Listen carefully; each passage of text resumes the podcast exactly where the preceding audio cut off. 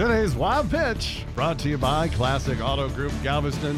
When I'm in desperate need of a wild pitch topic, I can always count on crazy Cowboys owner Jerry Jones.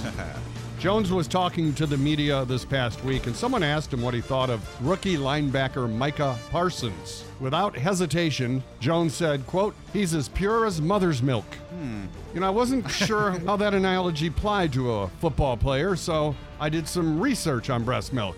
Jones was either referring to how nature gave Parsons skills, or that Parsons could only be in room temperature for four hours and after that must be refrigerated. Either way, keep us abreast, Jerry. That's today's wild pitch.